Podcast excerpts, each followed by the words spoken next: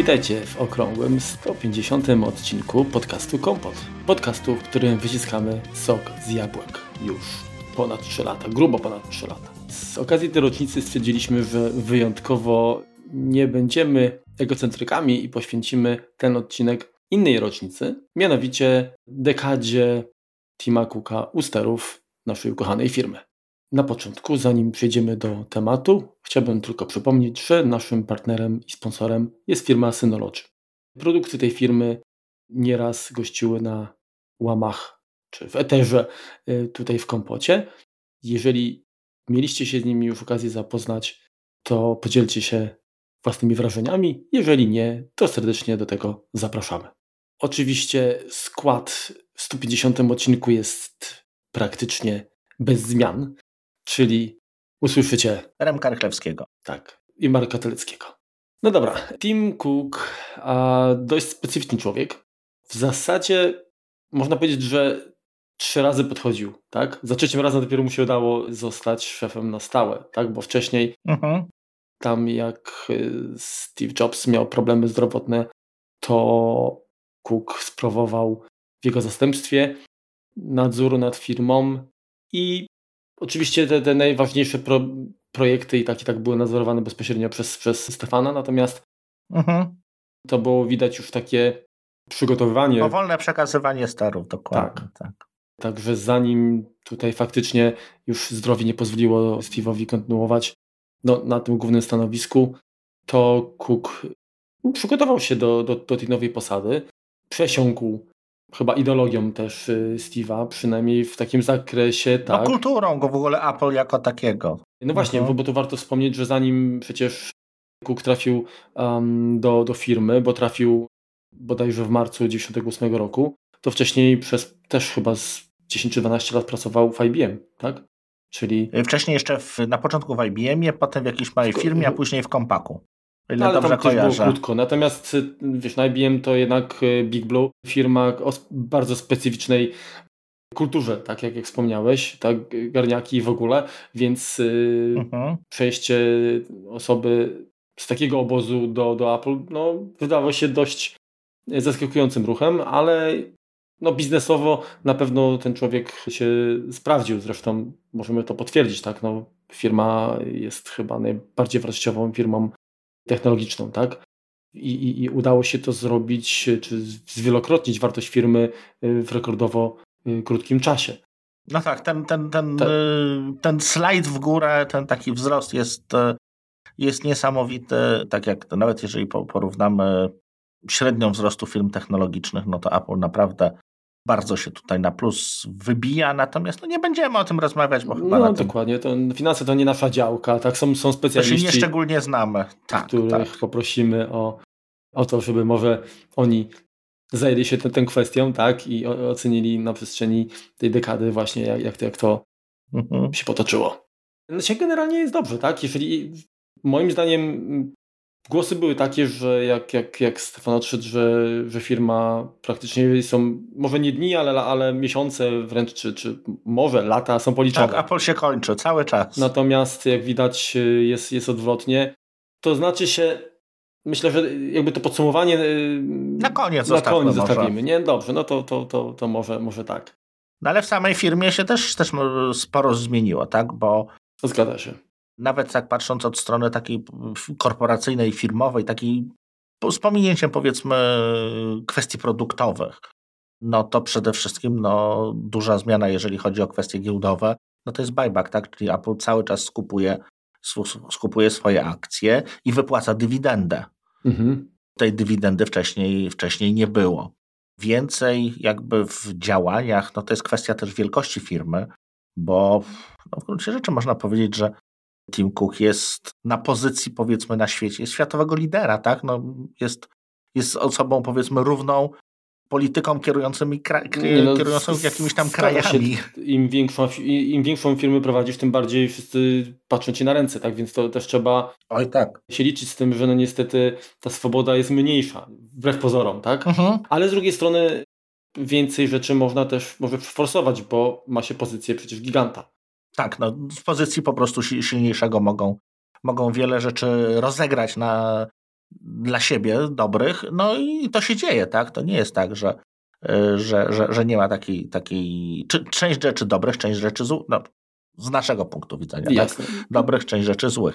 Więc wiadomo, to tutaj jest my skupimy się pewnie na technologii, na produktach, natomiast warto też dodać, że chyba nigdy wcześniej nie było tak wyraźne pytanie, czy to jest specjalnie tak jakby nakreślone właśnie, żeby to było takie widoczne, czy to po prostu jest taka już jakby natura i taki profil działania firmy. Chodzi mi o taką jakby otwartość na wielokulturowość, na otwartość względem płci, no bo jednak patrząc chociażby na prezentację, to są osoby z różnych, może nie środowisk, ale z różnych kultur, reprezentujących różne rasy.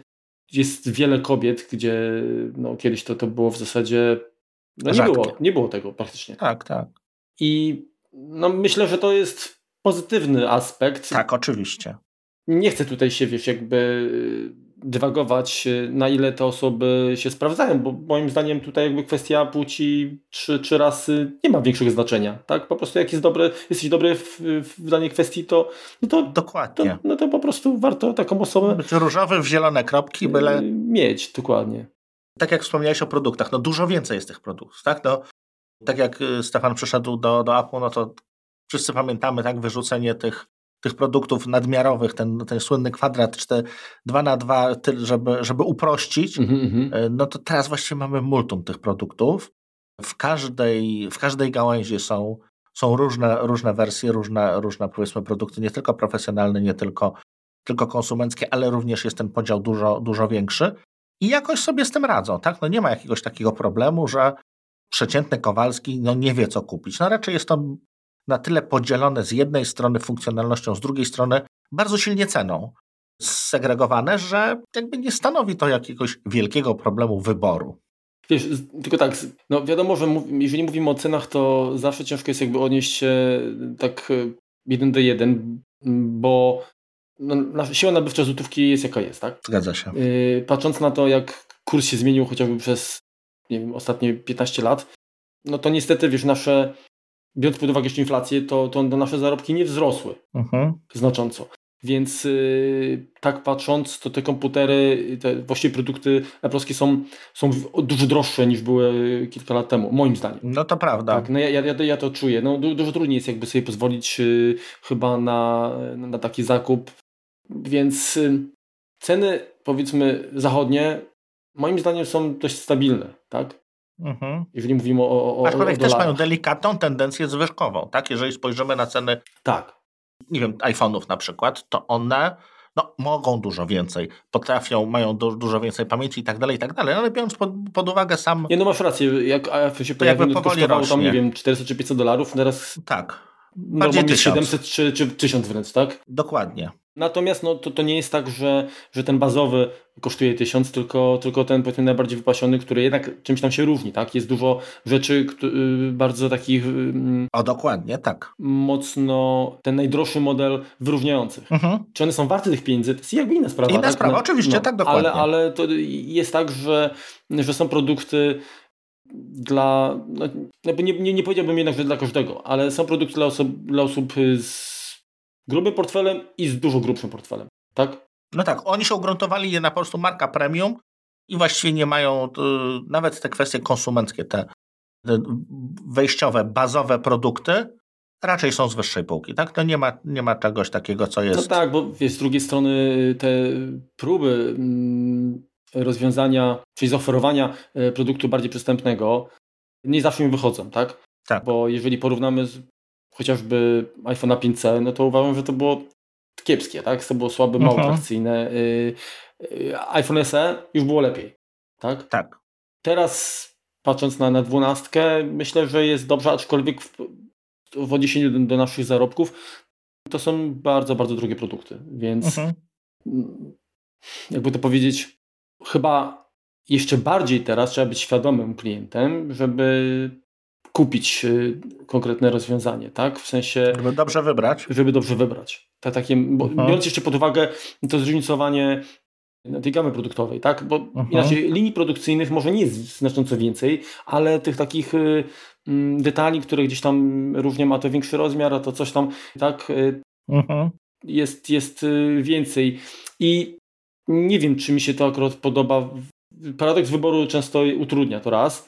I chyba jednym z elementów, które pod rządami właśnie Tima Apple trochę straciło, to dla wielu osób to będzie zaleta, tak? Czyli, że bardziej się liczy z tym, co chce rynek, czego chcą klienci, zamiast troszkę tak ograniczyć ten wybór i zdecydować się tylko na to rozwiązanie, które uznaliby, że są najbardziej trafione. Widzisz, to ja tutaj od razu troszeczkę ci wejdę słowo, to rozwiniemy troszeczkę dalej pewnie, ale zastanowię się tylko, czy to są klienci, czy to są oczekiwania rynku, w sensie analityków, giełdy i tak dalej. Bo tutaj może to być... Może tak, no ale generalnie jest tak, że wcześniej to jakby Apple pokazywało rynkowi, co rynek powinien używać i chcieć, a w tej chwili to widać już, że tak, to nie chodzi o to, że gdzieś zatracili innowacyjność, bo chociaż też bym jednak szedł w tym kierunku, że gdzieś tam trochę sobie na skróty idą, tak? W sensie zamiast wyważać, powiedzmy, otwarte drzwi, czy wymyślać koło na nowo, tak? Gdzie często to jest dużo lepsza droga. Chociaż może nie zawsze łatwiejsza. Zakończona sukcesem w dodatku. Tak. Efektywna, tak? I tak. To dużo bacznie przyglądałem się właśnie jednak rynkowi teraz. Tak. No i też to, co mamy jakby następne, dużo większe, jeżeli chodzi o znaczenie usług, tak, w portfolio. Te usługi zawsze gdzieś tam były, natomiast to był taki wycinek tego torcika malutki i w tym momencie te usługi bardzo właściwie z roku na rok, z miesiąca na miesiąc rosną i są ważniejsze. I jest to też paradoksalnie jedna ze słabości firmy, bo zaczynają być od nich bardzo zależni, od tych wpływów, które z tych usług przychodzą, a tutaj na świecie no nie wszystkim się to podoba. Ma proces przegrany ostatnio w Korei, proces w Japonii, który się też zakończył, z Epiciem niezamknięta sprawa. No, kwestie legislacyjne mogą tutaj mocno namieszać, jeśli chodzi o możliwości dalszego rozwoju tutaj, czy zwiększania tych zysków właśnie z usług. Nie, no masz rację, że z jednej strony obudowanie produktów usługami wydaje się najlepszym rozwiązaniem.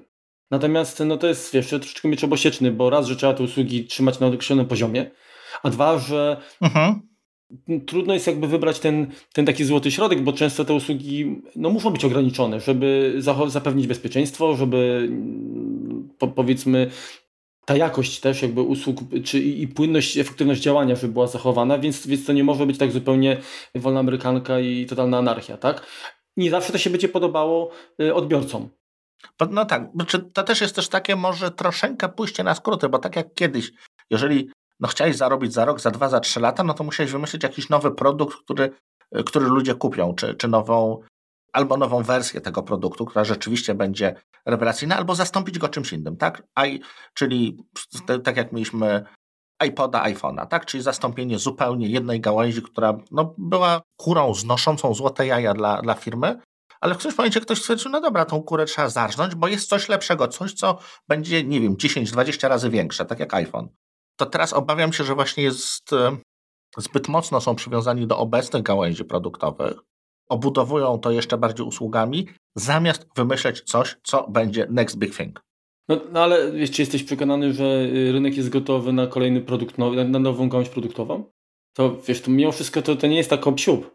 No pytanie, tak? Czy wiesz, no cały czas mówi się... No, nie, już czy w tym stuleciu będzie większy produkt niż telefon? Tak. Znaczy, no wiesz, cały czas mówi się o... Już nie mówię o Apple Carze. No tak? Bo to będzie znowu kosztowało $1 miliard i będzie dla wybranych. No dokładnie, to też nie dla wszystkich. Poza tym przypuszczam, że nie w każdym kraju będzie to dopuszczone do ruchu. Nie wiem, ale jakoś... To na pewno to jest pieśń przyszłości. No ale AR VR, dokładnie. Leży tak w tej chwili. No, w sensie był taki okres, że wydawało się, że kurczę zażarło i że już teraz będzie z górki, a jednak cisza. Może przed burzą, ale tak. Okularki, tak, rzekomo, tak, eyeglasses, czy tam jak zwał. no też nie wiadomo, wiesz, z zegarkiem było stosunkowo prosto. No tak, ten start zegarka też był taki dość powolny, no bo oni powiedzmy nie trafili w ten segment modowy, w który na początku celowali, nie trafili jakby w te kwestie komunikacyjne, zażarło im z fitnessem, zażarło im ze zdrowiem, dokładnie. Mhm. No ale dobra, to do tego za chwilkę tam dojdziemy jeszcze. Mhm. Ale wiesz, tak się zastanawiam, kurczę, naprawdę poza takimi drobiazgami, znaczy drobiazgami w sensie gabarytów, tak, bo nie mówię o jakby zastosowaniu, które jednak się pojawiły, chociażby jak AirPodsy, czy właśnie Apple Watch, to wymyślić teraz jakiś nowy produkt, nową gamę produktową, taką, która uzupełni bądź zastąpi coś istniejącego. No nie jest łatwo. Nie jest łatwo, tak? Oczywiście. Tym bardziej, że cały czas borykamy się, moim zdaniem, z problemami takimi jak, nie wiem, bateria. No dlatego w Apple pracują mądrzejsi ludzie niż my. Właśnie, żeby takie rzeczy wymyślali. Dobrze, więc to może tak. Ja przygotowałem taką listę produktów, od których właściwie można powiedzieć, że zaczęły się rządy Tima Cooka, czyli co się pojawiło, jak już na stałe zaczął sprawować, tak, jak już był oficjalnie CEO Apple. Zaczęło się to właściwie pierwszym produktem, który oczywiście nie był nowym produktem, tylko kontynuacją wcześniejszych. No to był iMac 21,5 cala late 2011, tak? Software'owo iOS 5, tak? Jeżeli chodzi o iPhony, no w zasadzie 4, tak? 4S, przepraszam. To był pierwszy model, który został zaprezentowany właśnie od momentu, jak właśnie Tim Cook został szefem. Jeżeli chodzi o komputery przenośne, no to MacBooki Pro 13, 15, 17 i to jest chyba ostatni czas, kiedy lotniskowiec był dostępny do zakupu. Tego miałeś? Miałeś chyba, nie? Miałem lotniskowca pewnie. Nie wiem, czy 2011? No właśnie, kurczę. Czy dziesiątka? Ja miałem 10. Chyba, czy 9 nawet. Miałem 2 lotniskowca. Robił wrażenie. Już teraz nie. Robił wrażenie, piękne, tak. Prostował kręgosłup. No tak, bo on tam chyba z 3 kilo ważył, co? No. Apple TV trzeciej generacji pojawiały się wtedy. iMac duży, już rok później, w 2012. iPad trzeciej generacji. Zwykły iPad mini się pojawił wtedy. Po raz pierwszy. Kupiłem. Także bardzo, bardzo fajny był. iPod Nano 7 generacji. Jeszcze mieliśmy iPody, tak. Jeszcze mieliśmy iPody, dokładnie. Mac mini i Mac mini serwer. To jest też końcówka 2012 roku. Też piękna historia. Tak. System desktopowy to był wówczas 10.8, czyli OS X Mountain Lion. No i OS X Server 2.0, którego już też nie ma. Czyli w zasadzie tutaj można powiedzieć, że tak, zanim pójdziemy dalej, to już z tej listy nie ma 17. Tak, bo już nie była rozwijana dalej. iPody to chyba są jako zombie. iPody jeszcze coś tam było, tak? Zdaje się, ale nie nano, tylko już tacze, tak? Tacze, tak. Także tak. Nano już tam nie było. No i OS X Server, tak? No to już też nie jest rozwijane. Dobrze, dalej mieliśmy Maca Pro, tak z połowy 2012 roku i serwer, tak samo. MacBooki Air 11 i 13 cali, 11 też już od dłuższego czasu nie ma. Także, no tak. A to był bardzo lubiany model. Za to pojawiły się później MacBooki Pro z Retiną. Także to była spora zmiana. I pierwszy produkt nowy, czyli Apple MacBook Air USB SuperDrive, czyli napęd zewnętrzny do MacBooka Air. Dopiero wtedy się pojawił, wyobraź sobie. Miałem go, mam go dalej. Tak. Ja też go mam, też mam. Aczkolwiek korzystam pewnie z 3 razy w roku. Przypadkiem. Aczkolwiek było to akcesorium dość drogie i dość pożądane. Sieciówki jeszcze wtedy były. W sensie Airport Express. Pojawiła się wtedy wersja właśnie drugiej generacji 802.11n. Dalej pojawił się iPad Air. iPad Touch 5 generacji. Również Airport Extreme i Apple Time Capsule AC. Tak, 802.11 AC i czyli to była chyba 5. generacja, jeżeli chodzi o Airporta i chyba Time Capsule, albo obie były 5. Już nie pamiętam teraz. W każdym bądź razie miałem obie. Już nie mam, ale uważam, że bardzo udane. Ja też niedawno się pozbyłem nawet. Mm-hmm. iMaki z Retiną pojawiły się. Kolejny nowy produkt, Siri Remote. Ten osławiony, który wszyscy gubią i mylą strony, nie wiedzą jak naciskać. Aczkolwiek ja go specjalnie dokupiłem do najnowszego Apple TV 4K drugiej generacji z uwagi na, wiesz na co? Na grę. No, na akcelerometr, tak. Pojawił się dalej Apple Pencil, czyli też kolejny nowy produkt, tak, bo wcześniej go nie było, bo zresztą jak Stefan twierdził, wystarczą nam stylusy, których mamy 10, chyba ktoś jest dorwalem. Były oczywiście nowe odsłony akcesoriów typu właśnie Smart Keyboard, Magic Mouse 2, która nadal uważam, że jest lepiej wygląda niż jej się używa, tak? Bardzo nieergonomiczne moim zdaniem. Znaczy są osoby, które są rzeczywiście fanami, natomiast według mnie to nie ma zbyt dużo wspólnego z ergonomią, niestety. Dokładnie. Magic Trackpad, druga generacja, Magic Keyboard. Mhm. No i zaczęły się zmiany, jeżeli chodzi o oprogramowanie, tak? Czyli pojawił się TVOS, w końcu iOS został rozdzielony, został wydzielony iPadOS. Pojawiły się iPady Pro, no i pojawił się WatchOS z uwagi oczywiście też na nowy produkt, czyli na Apple Watcha. Dalej mamy AirPodsy pierwszej generacji, iPhone'a 10 z Face ID, bo to była też spora zmiana jednak, jeżeli chodzi o te urządzenia. iMac Pro się pojawił. I zniknął. Znowu kolejny nowy produkt, czyli i zniknął. Następnie mamy HomePoda pierwszej generacji, który... No to później sobie ponawykamy sobie. Pojawił się i zniknął. Nowe urządzenie, nowa linia produktowa. Ciekawe, czy to będzie rozwijane dalej, czy nie. No, ekran, tak? Pro Display XDR. Następnie mamy inną wersję słuchawek, czyli AirPods Pro, AirPods Max. No tutaj w zasadzie to można powiedzieć, że to jest też nowa linia produktowa. No całe AirPods. To było dosyć zaskakujące, tak, że no przecież Apple posiada Beatsy, a dokładnie. Jednak jakby sobie samym zrobili konkurencję w pewnym sensie. No i w zasadzie można powiedzieć, że kończymy na Macach z Apple Silicon, tak? Więc no całkiem sporo i kilka produktów zupełnie nowych, które wcześniej nie było. Moim zdaniem zdecydowanie najważniejsze rzeczy tutaj no to jest Apple Watch i Apple Silicon, tak? To bym powiedział, że to są chyba takie game changery. Reszta są naturalnymi jakby ewolucjami, chociaż też powiedzmy jakieś tam zaskoczenia były. HomePod moim zdaniem niewykorzystany potencjał, tak? Tak, stanowczo tak. Zatracony chyba przez ograniczoną dostępność i cenową, tak? Bo kupić je można było w sensie mówisz dostępność geograficzną. Wiesz co? Tak. Może tak, może nie, to trudno tutaj dywagować, czy by on zdobył jakąś większą popularność, jeżeli byłby dostępny na takich rynkach jak nasze, no nie wiem, czy to by jakoś o miliony sprzedały, tak? Czy to by jakoś, no nie jest warstwą, nie powstały na niego nigdy jakieś aplikacje, tak?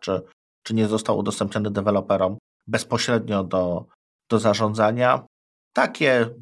Taki produkt, w którym według mnie ktoś planując twierdził, że cena nie gra roli. Cena zawsze gra rolę niestety i tutaj podobno HomePod był odpowiedzią na popularność Amazon Echo, tak? Ale z czym to... Chcieli zrobić coś, co będzie obsługiwane asystentem głosowym i co będzie dużo lepiej grało, tak? Znaczy podejrzewam, że robili coś, co miało dużo lepiej grać i dokleili do tego Siri, no tak po mojemu. No tak. W tą stronę, no bo tutaj trudno porównywać do jakiegoś takiego krążka hokejowego, które kosztuje, nie wiem, $20 czy $30, urządzenie, które jest 10-krotnie droższe, no to jest zupełnie nawet nie inna półka, tylko inna liga zupełnie, więc to że one spełniały jedną funkcję podobnie, to wiesz, takie porównanie Trabanta do Mercedesa, no. No wiesz, no ale Mercedesa nie kupisz, ty nie Trabanta, no i także tutaj nie ma co się dziwić, że ta cena była wyższa, no bo te głośniki grały fajnie, tak? Że w ogóle w stereo, tak? A jeszcze tak, oczywiście. Także tych produktów, jak się okazuje, jest sporo. Ja oczywiście nie wymieniłem wszystkich, bo to byśmy chyba cały odcinek byłby zawierał listę, tak? Ale wiemy jakby od czego, które modele pojawiły się czy zaczęły się pojawiać w momencie, gdy właśnie już Cook był u sterów. No to teraz jak oceniasz te zmiany w sprzęcie? Może podzielmy to na konkretne jak gdyby grupy, tak, żebyśmy tutaj, tutaj było łatwiej to podzielić. Zacznijmy może od Maców, które chyba nam są najbliższe sercu mimo wszystko. Długo się działo źle w Macach niestety, jeśli chodzi o klawiaturę i o kwestie portów, kwestie Touch Bara, który nie wiadomo jaką pełni funkcję, cały czas jest jak gdyby nie do końca wykorzystany. Brak MagSave'a. No te Maci były, bo były, ale widać było, że nie są to jak gdyby produkty do końca kochane, do końca przemyślane, takie, które rozwijają się w tą stronę, w którą chciałby rynek. Tak mi się wydaje przynajmniej. I mówię to jako posiadacz modelu 2016 i 2019. 2016 był najgorszym Maciem, jakiego miałem. MacBook Pro 2016. Więc gdyby nie zmiana na M1, to byłbym wiadro pomyj bym wylewał, natomiast kwestia przejścia na M1 i tego, co się dzieje dookoła, naprawdę napawa optymizmem. Powrót do różnorodności kolorystycznej, powrót portów w iMacu. Naprawdę czekam, tak jak już mówiłem nieraz, czekam na kolejnego MacBooka, bo to będzie fajny produkt. Jest to z mojej perspektywy to tak, generalnie patrząc na tę dekadę, no to ja bym nie rzucał tutaj, że to była klęska i że dopiero teraz jakby wychodzą na prostą, tak? Bo chociażby mój komputer pochodzi jakby ze złotego okresu, powiedziałbym. Ja jestem z niego mega zadowolony. Co prawda, jak się pojawi tutaj w końcu jakaś wersja Pro z Apple Siliconem, to jeżeli tylko finanse pozwolą, to będę myślał o wymianie, tak? Natomiast nie wydaje mi się, żebym miał jakiegoś bubla, tak? Aczkolwiek zgadzam się z tobą, że no czasami, wiesz, chęć zrobienia czegoś pod prąd, tak? Pociąga ze sobą jakby takie konsekwencje niezbyt przyjemne, no bo tak naprawdę kwestia Touch Bara, moim zdaniem to sam pomysł był fajny. Tak, ale nie wykorzystane. Tak, trochę za mało Apple od siebie jakby dało, a też nie do końca było widać jakąś kreatywność ze strony deweloperów, bo więcej było chyba jakichś takich zabawowych rozwiązań, które tam się były demonstrowane, żeby pokazać, że się da, niż użytecznych. Zgadza się. I szkoda, bo moim zdaniem to był naprawdę ciekawy pomysł. Jeżeli chodzi o klawiaturę, na pewno błędem było to, że Apple się zapierało, że nie, ona jest przecież świetna i w ogóle i próbowali ją tak bardzo jakby nam na siłę, bo ileś tam chyba 3 generacje albo lepiej trzymać. Czyli nie była wystarczająco dobrze przetestowana. Może to wynikało też jakby z chęci tego takiego wręcz szukam tutaj słowa. Chorobliwego tak, zmniejszania gabarytów urządzeń, tak, no bo nie oszukujmy się, tam milimetra grubości, czy pół milimetra przez to, że użyjesz inny mechanizm klawiatury, czy to jest aż taki zysk warty utraty z wizerunku? Niezawodności poza tym też. Dokładnie. Także no to akurat było słabe. Wiele rzeczy było takich typu, nie wiem, zmieniamy ekrany na cieńsze, no to już nie będzie podświetlenia pośladnego jabłuszka, tak? No to też był jakby taki znak końca pewnej ery, no bo wiele osób się na to jakby zrzymało, że kurczę, tak. To był jeden z takich wyróżników, nie? Że po ciemku siedzisz, kurde, i widać, że masz jabłuszko, dokładnie. Tak? Także zgadza się, że tak jak mówisz, powrót pewnych złącz, które przynajmniej rzekomo mają wrócić, tak? Takie jak, nie wiem, czy karta SD, czy MagSafe ma powrócić. Ciekawe, czy będzie bardzo przypominał ten wcześniejszy. Na pewno ruch taki, żeby wszystkie porty zastąpić jakby jednym złączem, był odważny i też dobry, natomiast ciężko jest jakby oczekiwać, że rynek, który sam w sobie jest dość nieruchawy, że od razu wskoczy, wiesz, do tego samego pociągu i będzie ci to. Ale oczywiście, tylko wiesz, no teraz po tych 5 latach... jedynym graczem, któremu zależy na tym, żeby odciąć pępowinę, powiedzmy, od rzeczy, które powinny gdzieś tam na tym, może nie tyle śmietniku historii, co gdzieś w lamusie skończyć, no to w pojedynkę tego się nie da tak łatwo zrobić, tak? Tu masz rację. To, co jeszcze mogę powiedzieć, to co powiedzmy nie jest problemem dla mnie, natomiast może być problemem i na pewno jest dla osoby kupującej nowy sprzęt, to jest kwestia tego, że tych komputerów nie da się już upgrade'ować. Czyli w momencie zakupu, jeżeli nie przemyślimy kwestii RAM-u, nie przemyślimy kwestii dysku, to już w tym momencie nie ma przebacz, nie ma możliwości dołożenia z czasem, dołożenia dalej, unowocześnienia tego komputera. On po prostu jaki przyszedł, taki umrze. No, jest to jakiś tam oczywiście kompromis pomiędzy wielkością a funkcjonalnością, natomiast no, wymaga od kupującego tutaj przemyślenia tego, czy to 8, czy 16, czy 32 od razu w pierwszego dnia, kiedy kupuje. No właśnie i tutaj jakby dochodzimy do tego aspektu, który wcześniej wspomnieliśmy, czyli kwestii ceny.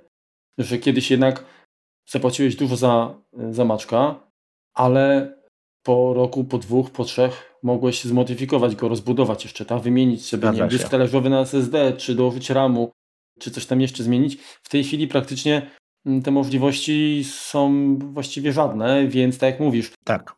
Bazowe konfiguracje często nie są wystarczające, więc i tak trzeba parę złotych dołożyć więcej.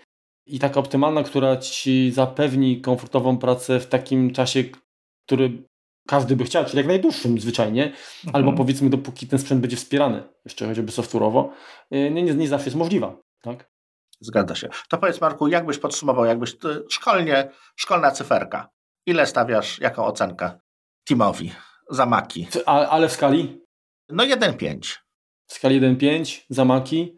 Bez wiedzy, jak będzie wyglądał nowy MacBook Pro, troszkę tak na wyrost dam. No ja bym mimo wszystko dał 4. To ja się zgadzam. Mocna 4. Dobrze. I nie ukrywam, że faktycznie z nadzieją na 5. I tak, to tutaj mocno ta cena też, znacząco poszła w górę, tak? Bo faktycznie te kilka lat od 2016-2018, tak? Ten przedział był taki se. Dokładnie. Dalej, iPhone. No w iPhone'ie to sporo się zmieniło tak naprawdę, bo jak powiemy 4S mówiłeś, tak? Czyli mamy 3 nowe bryły weszły, tak? No bo była 6 jako nowa... Piąteczka była jeszcze. Piąteczka była, czyli był większy ekran, tak? 4 cale, tak? Potem... 6, która w ogóle była większa. No i 10. No i teraz powiedzmy 12 minimalnie zmieniona, ale bryła powiedzmy ta sama, no tam narożniki są inne, ale no coraz więcej te telefony mają silniejsze procesory, mają wręcz za silne procesory jak na aktualne potrzeby. Rozpoznają twarze, te kwestie machine learning są naprawdę tam bardzo, bardzo, bardzo mocno rozwinięte. Niektórym się to przestaje powoli podobać. Nie wiem, może myślą, że telefon jest mądrzejszy od nich. Nie wiem. Ogólnie rozwój, bardzo powolny rozwój, bardzo powolny. Źle powiedziałem. Stabilny rozwój. Tak można podsumować linię iPhone'ów. No tak jak mówiliśmy, ta 5C było takim trochę krokiem w bok, czy powiedzmy zboczeniem z tej ustalonej trasy, która no nie okazała się dobrym strzem, a tak to chyba jest w porządku, tak? No trudno mówić, że w sumie jest to najważniejszy produkt dla Apple, jeżeli chodzi o kwestię zysków. No to rok do roku im się udaje. Przez 10 lat sukcesów trzeba pogratulować chyba. Jak gdybyś to... No więc to zgodzę się z Tobą, że generalnie jest to ich najważniejszy produkt, najbardziej rozpoznawany. Cała reszta produktów w zasadzie jest przyklejona do iPhone'a. Tak. I no... To na pewno jakieś niebezpieczeństwo stanowi dla firmy. Natomiast rzeczywiście moim zdaniem dajmy radę, tak?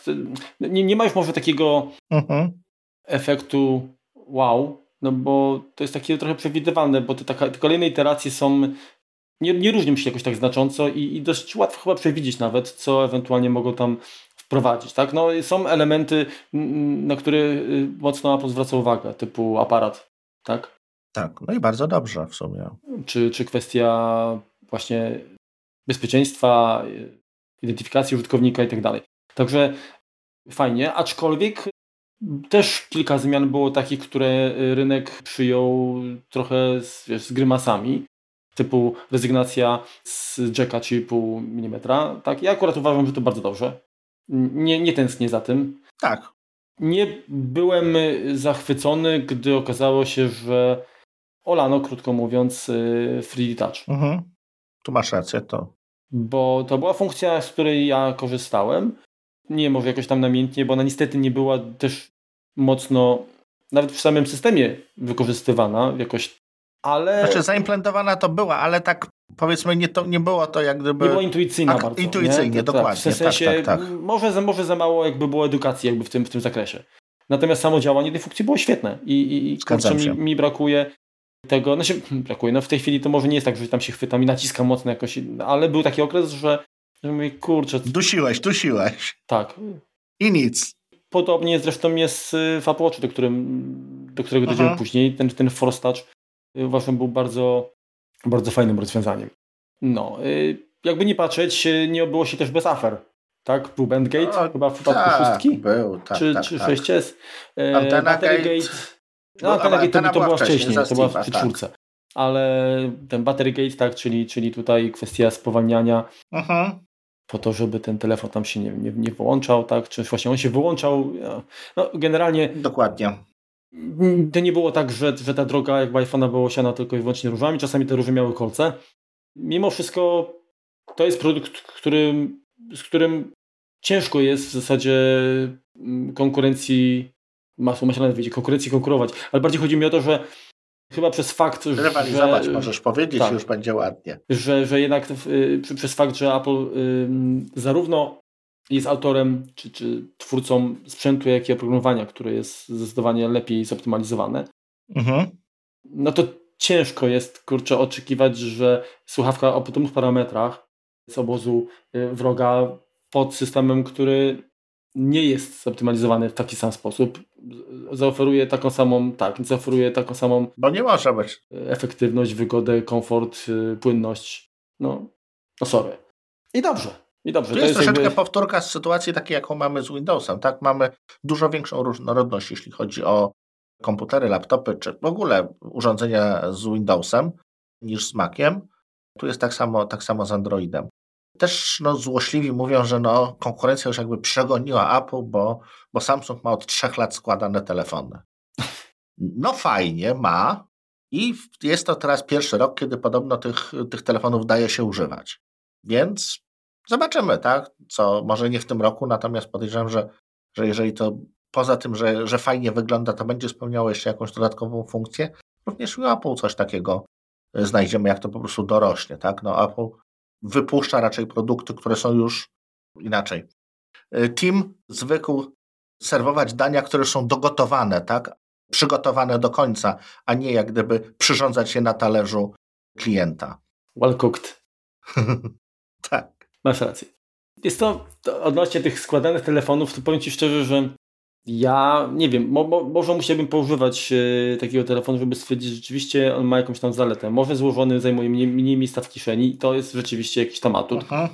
Generalnie te wszystkie telefony z klapkami, z jakiejś zamykanej i tak dalej, pamiętasz, te były Motorola czy Nokie, banany i tak dalej, to one po prostu były fajne, fajnie wyglądały i to był jakby ten aspekt wizualny przede wszystkim. Dokładnie. To był ten faktor, który je sprzedawał, a nie jakoś, nie wiem, zwiększoną użyteczność tego rozwiązania. Tak. Więc pytanie, jak będzie tutaj, myślę, że wiesz, Samsung ma łatwiej, bo ich telefony i tak mają krótkie wsparcie, więc tam po roku one leżą w szufladzie, więc jak się ten ekran tam pognie, popsuje, to i tak, wiesz, ląduje tam, gdzie się można spodziewać. Natomiast iPhone, jakby nie patrzeć, przez to, że są wspierane oprogramowo przez ileś tam lat i gdzieś tam też, tak jak u Ciebie, z pól do zmian, tak? Czyli trafiają... drugie życie, rodziny, trzecie życie, dostają, piąte życie czasami, tak. Dokładnie. To tutaj pewnie taki składany raczej by nie miał szans. Nie pożyje, tak? Dokładnie. No ale wiesz, dużo jest jakichś takich... Są aparaty w telefonach ze zmienną ogniskową, tak? Czegoś, czego Apple nie wkłada. Są wyświetlacze, które mają dużo większe, dużo częstsze rozświeżanie. Można tutaj narzekać, natomiast ja daję 5. Mimo całego narzekania to jest zasłużona 5. Tim, rób tak dalej, jest dobrze. Nie popsuj. Znaczy, wiesz, ja na pewno bym chętnie przyjął telefon, który mimo wszystko na baterii będzie trzymał dłużej, tak? Mhm. To jest jakby u mnie priorytet. Natomiast pod każdym innym względem zgadzam się z Tobą, że jest to udana linia produktowa i ja jestem zadowolony. Mhm. I kolejny na pewno będzie też kolejny telefon to będzie również iPhone, no, bez dwóch zdań, tak? Tak, tu już raczej jesteśmy skazani. No, musiałoby być naprawdę bardzo, bardzo źle. Jesteśmy niewolnikami, tak? Tak. Jeszcze wiesz to, zastanawia mnie właśnie a propos, bo tam wspomniałeś o tych feature'ach takich typu tam promotion, tak, no to też fajne będzie na pewno. Natomiast ja bym chciał trochę więcej pomysłu na wykorzystanie na przykład tego skanera LiDAR, tak? Tak. Jeżeli mają się pojawić jeszcze tego typu rozwiązania, no to niech troszeczkę nas tutaj jakby przygotują, wyedukują, w jaki sposób możemy z tego czerpać korzyści. Właśnie przez zbudowane aplikacje, tak, żeby Apple oferowało, tak jak dobrze powiedziałeś, tak jak Touch Bar, tak jak te rozwiązania, które nowe mają, niech oni nie dają marchewki, tylko niech pokażą, jak tą marchewkę się przyrządza. Jak już jesteśmy dalej w tym kulinarnym zakątku. No to tak porównując... Chociaż jedno dobre danie z marchewki. Porównując iPhone'a do Thermomixa, no to niech dadzą jeszcze, przepisy, nie? Na różne potrawy. Deweloperzy później na pewno wymyślą coś lepszego, Apple to zaadoptuje, natomiast jest potrzebny ten kop na rozpęd, no już tak brutalnie mówiąc. iPad. O iPadzie to ty możesz więcej powiedzieć, bo ja aktualnie nie posiadam. Znaczy ja posiadam Pro z 2018 roku. Uważam, że jest to bardzo dobre urządzenie. Przeszło już jeden malutki facelifting i ma swojego następcę, natomiast działa wyśmienicie. Nie widzę potrzeby zmiany. Bardzo mi się w gruncie rzeczy podoba pomysł na stworzenie linii Pro. Posiadałem wcześniej 12, tą pierwszą Pro, która wyszła. To było chyba troszeczkę za dużo, bo to już był taki trochę lotniskowiec iPadowy, ale wiesz co, tu widzę podział na dwie jak gdyby grupy, które są do zupełnie różnych odbiorców. Pierwsza to jest iPad taki edukacyjny, iPad dziecięcy, czy iPad podstawowy, taki konsumencki. Eko, tak. I tu się bardzo dobrze rozwijają. Tutaj po wielkim sukcesie, którym była chyba dwójka to był ten top iPadów, trójka to już się zaczynało wyhamowywać, przy czwórce zaczął się regres, tak? Czyli to była ta sytuacja, że wszyscy, którzy chcieli kupić, że to jest ojej, takie fajne, nowe, to już kupili, a ci, którzy nie chcieli, to pozostali oporni, tak? I nie bardzo Apple miało pomysł na to, żeby zachęcić tych użytkowników, którzy już kupili wersję drugą, na to, żeby kupili wersję 5 czy 4. Stąd był ten kilkuletni spadek udziału w rynku, spadek sprzedaży. Udało się to wyhamować całkiem fajnie, wprowadzając właśnie tą linię Pro. Myślę, że to był dobry pomysł finansowo przede wszystkim, a i dla użytkowników jest to naprawdę coś ciekawego, bo jest to teraz z procesorem M1, nie używałem takiego, ale jest to naprawdę urządzenie, które może z powodzeniem zastąpić dla bardzo dużego grona użytkowników po prostu komputer. Pod warunkiem, że oprogramowanie będzie... nie Fisher-Price, a dorosłe? W parze. Tak. Tak właśnie chodzi o to, żeby dorosłe, żeby było... No bo jeszcze jak patrzymy na system desktopowy, tak, na macOS-a, to on jest dojrzały, tak? On jest dojrzały, oczywiście nie jest idealny, tak? Nawet ta, powiedzmy, najświeższa tam odsłona, przynajmniej Pixel. Aczkolwiek iPadOS dużo lepiej już teraz funkcjonuje niż jakiś czas temu, natomiast nadal moim zdaniem to jeszcze nie jest ten motyw, że faktycznie idąc do sklepu patrzysz, dobra, to wezmę sobie iPada z iPadOS-em albo Maca i praktycznie mam te same możliwości, ten sam start, bo tak nie jest. Jeszcze znaku równości nie da się postawić. Zresztą iPad zawsze domyślnie miał być tym prostszym urządzeniem, tak jak iOS. Gdzieś to się pewnie będzie dalej rozwijało.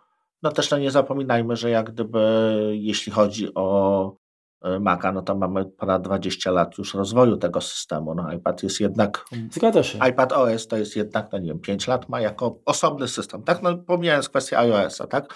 Ale no my mówimy tutaj już o zmianie koncepcji trochę na używanie. Też to kwestia wyodrębnienia tego systemu miała mu dać to, że to nie będzie już duży telefon. To ma być osobna, pełnoprawna gałąź produktowa.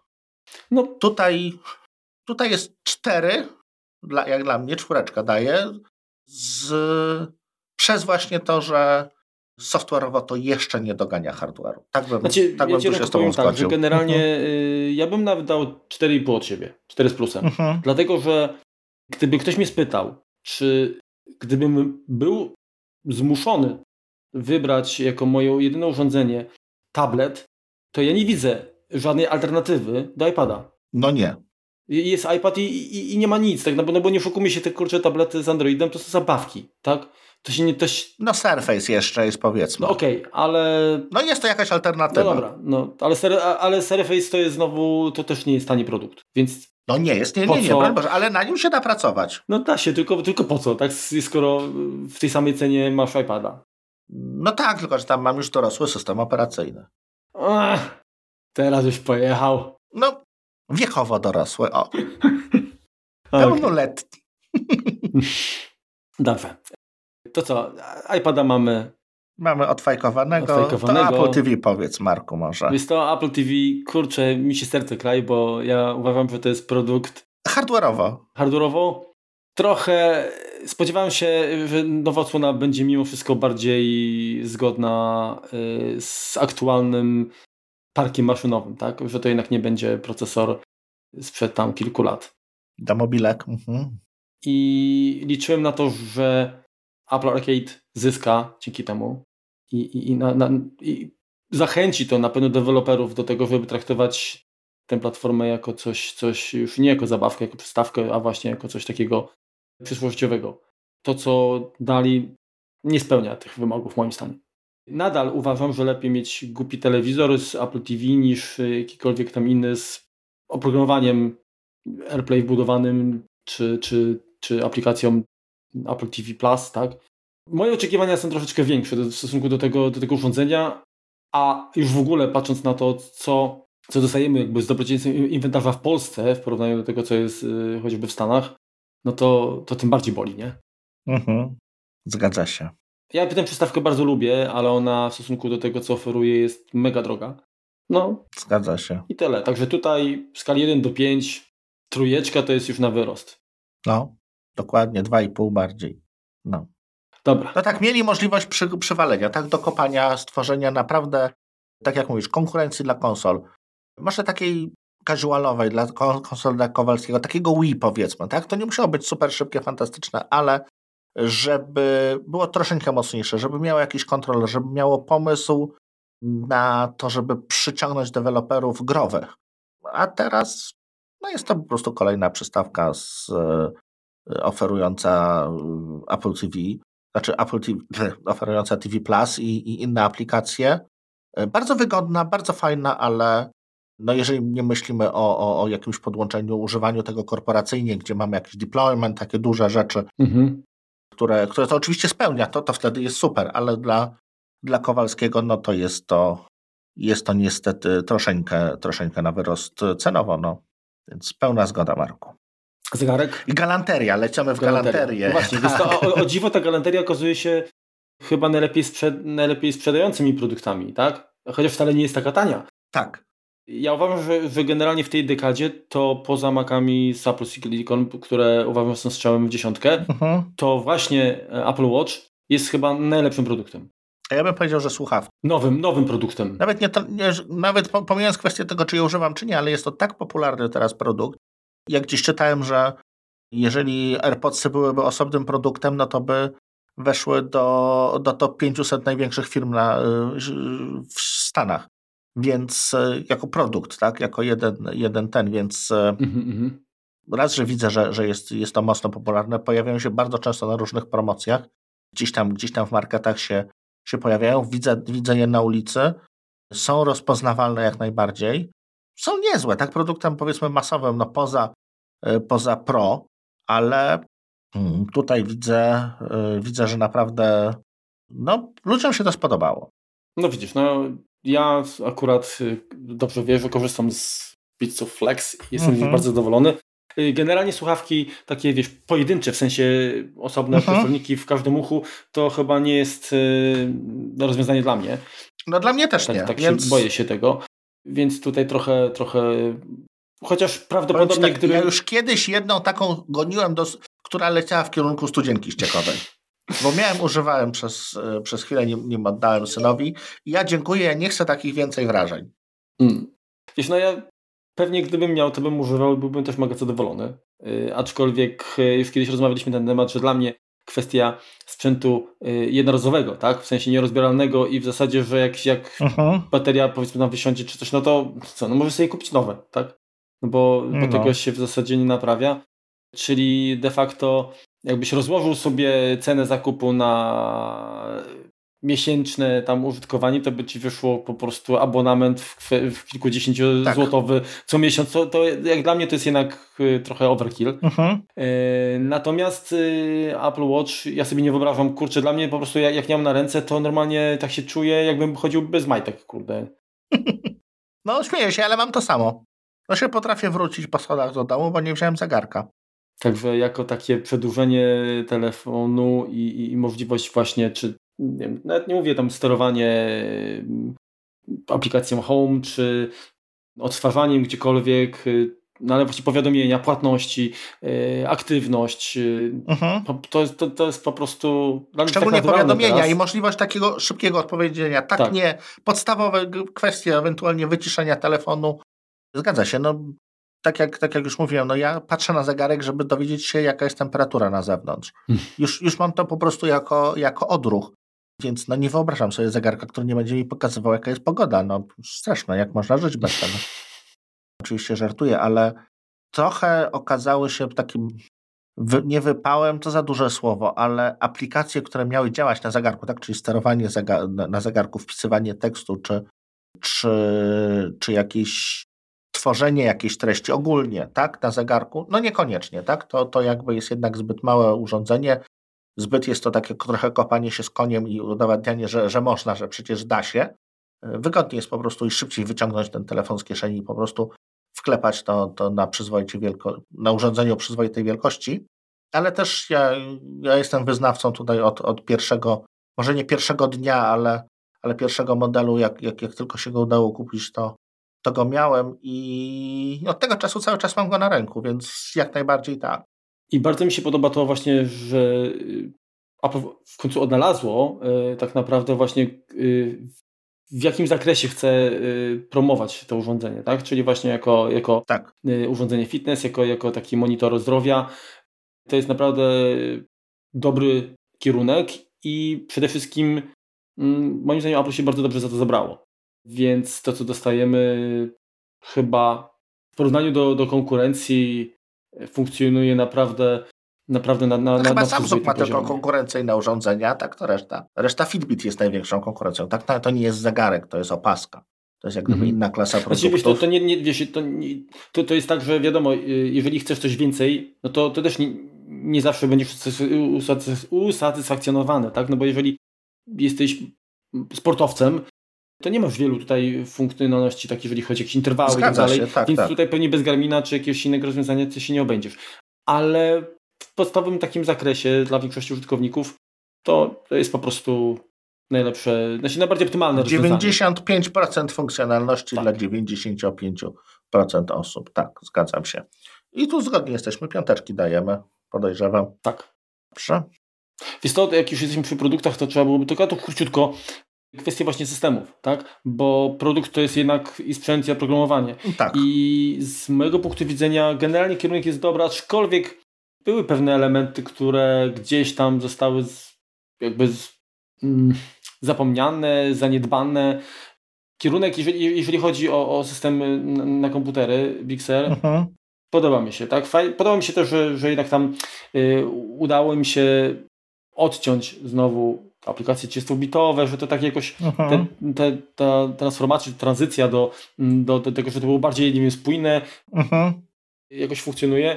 Ale to jest właściwie ciągła tranzycja, tak? No bo zawsze mijamy jakieś, pozbywamy się jakiejś tam technologii, czy to będzie, nie wiem, kwestia grafiki, czy to będzie kwestia 30-bitowości, czy to będzie kwestia czegokolwiek, tak? Niedługo pewnie Intela że mamy ciągłą tą jak gdyby zmianę, w porządku.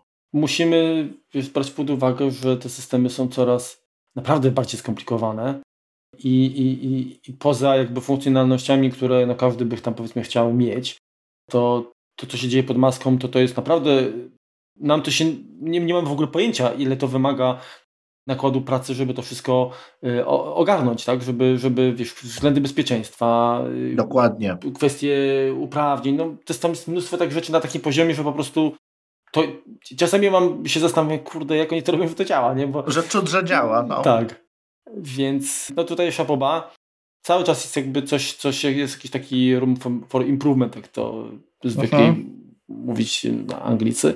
Jeżeli chodzi o iOS-a, nie instalowałem bety 15, więc zobaczymy, czy mnie tam czymś urzekną. Jak dla mnie ten system właściwie on już oferuje więcej niż ja potrzebuję. Więc nie wiem tak naprawdę, trudno mi powiedzieć, że nowa odsłona będzie rozczarowaniem w jakimś tam zakresie, bo to co mam, to mi w zasadzie wystarczy, tak? Mógłbym się odnieść do tych zmian, które w zasadzie nastąpiły już jakiś ten czas temu, czyli w iOS 7, czyli zmiana interfejsu, wyglądu, no bo można się zrzymać, że w zasadzie od początku ten iOS niewiele się zmienił, tak? Poza ikonkami, pewien ten, jak to się mówi, paradygmat, tak? Czyli ta koncepcja jest w zasadzie taka sama, tak? Powiem Ci szczerze, że mi na przykład brakuje integracji z komputerem, tak? Większej, takiej, że kiedyś mogłem sobie na przykład na komputerze z poziomu iTunesa układać ikonki na ekranie, tutaj wiesz, z poziomu telefonu da się to zrobić, ale zajmuje to mimo wszystko chyba więcej czasu. Jest trochę bardziej upierdliwe, tak? Tak, to teraz właśnie historia z życia, przepraszam Marku, Ci przerwę. Nie wiem jakim cudem zniknęła mi aplikacja settings, ustawienia. Czy ją? No nie było, no więc szybkie googlowanie problemu. No należy zresetować ikony, więc on po resecie ikon po prostu rozwala wszystkie katalogi, wszystko rozrzuca po nowemu. Więc ja jestem świeżo, w zeszłym tygodniu miałem tą wątpliwą przyjemność robienia sobie porządku na nowo, więc ten ból jakby znam bardzo mocno, jeszcze go czuję. No, także, ale to są takie powiedzmy też detale, nie? Znaczy generalnie to jest tak, że jak pewne rzeczy zaczynam Cię irytować, to jeżeli zajmują Ci za dużo czasu, żeby je ogarnąć, to potem olewasz, tak? Na pewno problemem jest to, że im masz więcej aplikacji, tak, na telefonie, ty masz większy problem. Zgadza się. No ja w zasadzie się wyleczyłem, bo nie pamiętam, kiedy instalowałem ostatni raz jakąś nową aplikację. Nie wiem, może to smutne, ale sam system oferuje wystarczającą funkcjonalność. Mam kilka aplikacji oczywiście, różnych, ale mam też sporo takich, które mam i czekają na ten czas, kiedy ja w ogóle ją odpalę, tak? Także tak to się, widzisz, tutaj potoczyło. Systemy takie jak TVOS czy WatchOS, no rozwijałem się, tak? Słuszny kierunek. Trudno mi się jakby odnieść, czy jakaś rewolucja nastąpiła? Chyba nie. Nie bardzo chyba. Znaczy, no kwestia tego, że ta aplikacja TV stała się tym hubem, tak? Natomiast no to nas nie dotyczy, bo tej integracji jak gdyby nie mamy, więc tutaj działamy jak gdyby po staremu troszeczkę. No ale to już mieliśmy tam, gadaliśmy na ten temat w tym odcinku, tak, dokładnie. Tak. I w sumie wiesz, no sama jakby idea jest fajna, natomiast tak jak mówisz, na nasze warunki i przy naszych cenach to tak średnio to by się pewnie nawet przyjęło. Zgadza się. Mamy jeszcze jakieś inne systemy? No bo nie wiem, HomePod OS, to nie będziemy o tym mówić. No trudno o nim opowiadać, tak. No, także... Pencil OS. Ale wiesz, to Pencil uważam, że jest fajnym rozwiązaniem. Tak. Gdybym teraz kupował iPada, na pewno właśnie z Apple Pencilem, bo miałem okazję się pobawić tam. To dodatki robione w ten sposób są naprawdę, robią wrażenie, są fajne. Zgadza się. Usługi, tak. Jeśli chodzi o App Store, czyli sklep z aplikacjami, taka stagnacja bym powiedział, tak? Tam się niewiele zmienia. No i tak jak już wspominałem, no zaczyna to być problem legislacyjny na świecie, tak, że ten jak gdyby zamordyzm, mówiąc brzydko, czy utrzymywanie tych pewnych ryz przez Apple, nie pozwalanie deweloperom na korzystanie z innych systemów płatności, blokowanie niektórych aplikacji, czasem trudno powiedzieć czemu, no zaczyna stanowić coraz większy problem, coraz jest o tym głośniej. Tak jak jeśli chodzi o ten proces Epica, który się jeszcze nie zakończył, no to ja troszeczkę z tego szydziłem, trochę trochę uważałem, że jedna firma chce mieć więcej pieniędzy od drugiej firmy i nie dogadali się, więc poszli. To takie dwa dzieciaki, które nie dogadały się w piaskownicy i poszły do pani, tak? Czyje były grabki. To tutaj, jeśli chodzi o kwestię, nie wiem, czy ostatnio śledziłeś tą relację, że Apple na ugodę poszło z deweloperami i ileś tam wypłaci pieniędzy i tam jakieś tam... To jest taka farsa, po prostu tak niesamowicie grubymi nićmi napisane PR stunt, że to aż jest smutne, że Apple się za coś takiego zabiera. Mhm. Boję się, że te usługi, te wpływy, które są właśnie z App Store'a czy w ogóle z usług, no nie pozwolą firmie jak gdyby na dalszy rozwój. Tak jak, nie wiem, dla Sony problemem było piractwo, więc zabezpieczali się, żeby sprzedawać muzykę, czyli te ich urządzenia były jakoś tam kulawe po to, żeby nie zabić innego biznesu, to boję się, że tutaj Apple troszeczkę zbyt mocno trzyma się tych swoich 30% i tych reguł sztywnych, że no po prostu przyjdzie jedna, druga, trzecia legislacja i po prostu ktoś zrobi to za nich i nie w sposób taki, jaki byłby dla nich i przede wszystkim dla nas, użytkowników, wygodny, tak? No, żeby daleko nie szukać. Mamy od kilku lat politykę cookie. No i co to dało? No, nic to nie dało. Poza tym, że wkurzające jest dla wszystkich. No to jest tak, jak się osoby zajmujące legislacją zajmują rzeczami, na których się nie znają. Mhm. Więc tego się tutaj bardzo boję. Znaczy tak, jeżeli chodzi o App Store, to powiem Ci, no bo to jeżeli patrzymy na to jako sklep z aplikacjami dla Maca, to... Bieda, panie, bieda. No, tak trochę tam tak właściwie nie ma w czym wybierać, tak? Dużo produktów mimo wszystko jest jakby poza sklepem. Być może też właśnie... Alejka firmowa tam z Microsoftem jest, ale później to już się robi... Tak. Bo robi słabo, no. Tak, jeżeli chodzi o iPhone, tak jak powiedziałem, to ja w zasadzie nie mam potrzeby instalowania wielu aplikacji. Jest kilka, ale tak naprawdę nie pamiętam, kiedy właśnie kupiłem coś nowego. Na pewno App Store jest bardzo istotny dla iPada. Jeżeli on ma być traktowany jako coś bardziej poważnego, to tutaj muszą się pojawić produkty, które go pociągną, tak? I Apple powinno aktywnie starać się pozyskać takich deweloperów. Dokładnie. Na pewno App Store na Apple Watcha, no to jest chyba rzecz, która w ogóle... Nie... Checkbox po prostu, ktoś chciał wstawić checkbox tak do Excela. No jest, tak i tyle jest. Można powiedzieć na ten temat. Brawo! A co sądzisz o klasycznych usługach, o iTunes Store, czyli muzyka i filmy? No tak, no teraz... To właściwie odchodzi jakby w zapomnienie powoli, chyba. No mamy aplikację Apple Music i mamy aplikację TV+. Tak? Tak. Czyli jedna pozwala na dostęp do muzyki, druga do filmów i seriali. No mamy jeszcze aplikację podcasty. Mhm. Tak? Tak. Czyli tutaj ten podział może i ma sens, bo iTunes wcześniejszy już był mocno przeładowany. To było po prostu... Mydło i powidło. Tak. Natomiast rzeczywiście streaming jest dzisiaj tym co... Znaczy ludzie chyba się przyzwyczaili do tego, że po prostu płacą za doświadczenie, a nie za posiadanie. Mhm. Aczkolwiek znam sporo osób, które nadal jakby kupują, bo chcą mieć jakby... Fizycznie oczywiście, tak. Na własny użytek, tak fizycznie. Aczkolwiek jeżeli kupisz wersję elektroniczną, to trudno mówić o posiadaniu fizycznym też, nie? No masz rację, tak. No ale okej, no to wiadomo, że to jest jakby wybór i przyzwyczajenia. Z mojego punktu widzenia dobry kierunek. Podoba mi się to, że jeżeli mówimy tutaj o TV+, o tym katalogu produkcji ekskluzywnych, że on się rozrasta, to też mówiliśmy o tym przy okazji odcinka z Jaśkiem. Tak. Apple Music uważam, że duży plus to była ta ostatnia zmiana, czyli muzyka bezstratna i Dolby Atmos. I fajnie, że to jest. I idą dalej, kupili teraz jakąś firmę zajmującą się muzyką klasyczną. Marku, tak, więc... tak, też czytałem o tym. Więc nie, no jest okej. Jest bardzo okej. Znaczy na pewno pod względem usługi jednej, drugiej, tak. Aplikacja, muzyka, nie jestem jej fanem mimo wszystko. Aha. Uważam, że jest nieintuicyjna. I trochę bałaganiarska taka, jeżeli chodzi o samą bibliotekę i... Zresztą jest to generalnie chyba problemem na większości tych platform apple'owskich jest wyszukiwanie. Mhm. Nie wiem, czy zauważyłeś. Tak, Apple nie potrafi szukać. Tak. To jest...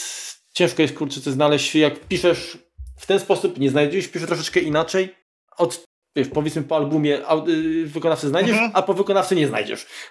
Albo masz wykonawcę, bo są wykonawcy na przykład polscy, którzy mają tak samo się nazywają jak zagraniczni i jest totalny miszmasz. I jest na przykład, nie wiem, wykonawca, nie wiem, i masz albumy pomieszane, polskie z zagranicznymi, zupełnie, a co zupełnie, wiesz, tu ja tu, wiesz, słucham metalu i nagle, kurczę, jakiś hip-hop mówię, ja pierdzielę, nie? Co jest grane, nie? No, także tutaj jest masakra, nadal jest sporo do zrobienia. No jest kilka takich konfliktów właśnie, że kapele się tak samo nazywają różne. To było problemem, jest problemem i pewnie będzie problemem. To wiesz co, to tutaj wielki plus tak naprawdę za kwestię serialową i to jest, tak jak złośliwi twierdzą, że Apple jest najlepsze, jeśli w momencie, kiedy jest tym wchodzącym na rynek, tym starającym się, tym, który chce zabłysnąć, tak? Tym, który musi się wykazać. Mhm. Czyli tutaj, jeżeli porównuje się, nie wiem, tam z Disneyem, z HBO, nie wiem, nawet z Netflixem, no to oni są jeszcze daleko, więc oni naprawdę biegną, naprawdę tam jest ogień, a w takich sektorach, tak jak, nie wiem, telefon czy komputer, no to oni już mają tam swoją pozycję, no im jest tam dobrze, oni obrośli troszeczkę tam w tłuszczy i są tacy mało ruchawi. Mhm. A tak jak, nie wiem, w słuchawkach też był ten taki, chcieli wejść bardzo, bardzo mocno w ten segment rynku, tak? W jakimś tam stopniu go zdominować, bo chyba tak to koniec końców wyszło. No to też widać było, tak? Beatsa kupili kupę produktów tutaj. AirPodsy też silny produkt. I widać, że tutaj no może nie co roku, ale bardzo często są rewizje tych produktów. Bardzo, bardzo się dużo dzieje, tak? Bardzo się starają. No i generalnie jeżeli chodzi o to, co nie potrafią zrobić z muzyką, z dźwiękiem, tak. To jest kosmos, tak? Chyba ciężko jest... Zgadza się. Znaczy, to jest to, że właśnie widać, że jako stosunkowo młoda firma w danym sektorze, w danej branży, oni po prostu są lepsi niż stare tuzy, nie? I to jest szokujące często. Dokładnie. Ale z drugiej strony, no jeżeli już są tą starą tuzą, no to... No, to jest chyba takie... Tak, to niestety gdzieś tam się potem ści. Może duży okręt trudniej zawrócić, no tutaj to zwłaszcza w kanale sueskim.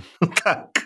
Dalej mamy, jeżeli chodzi o usługi iCloud. No, na czymś musimy ponarzekać. No, z jednej strony działa, tak, trudno powiedzieć, że są jakieś większe z nim problemy, chociaż czasami niektóre osoby narzekają na jakieś tam synchronizację, która potrafi... No, te synchronizacje to cały czas gdzieś tam kwiczą, nie? Nagle gdzieś tam kucnąć z jakiegoś powodu, ale dalej mamy te 5 giga darmowe, dalej jest to jak... Więc właśnie to jest po prostu chyba najgorsze, co może być, tak? I wkurza mnie to, że teraz tak, załóżmy, że kupuję sobie Maca, kupuję sobie iPhone'a, kupuję iPada. Gdyby to miało być te darmowe 5, to dlaczego ja nie mogę w tym momencie, jeżeli i tak te urządzenia będą pracowały na jednym Apple, dlaczego nie mogę skorzystać z 15 giga? No.